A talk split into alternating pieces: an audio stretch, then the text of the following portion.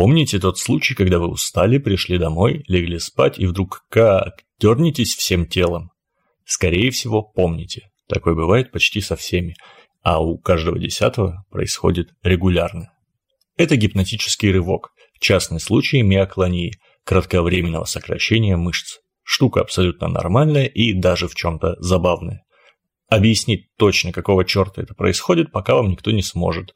Но вот две популярные гипотезы. Во-первых, это может быть такая подготовка организма ко сну. Мозг встряхивает наше тело, чтобы сбросить нервное напряжение, снизить давление и успокоить.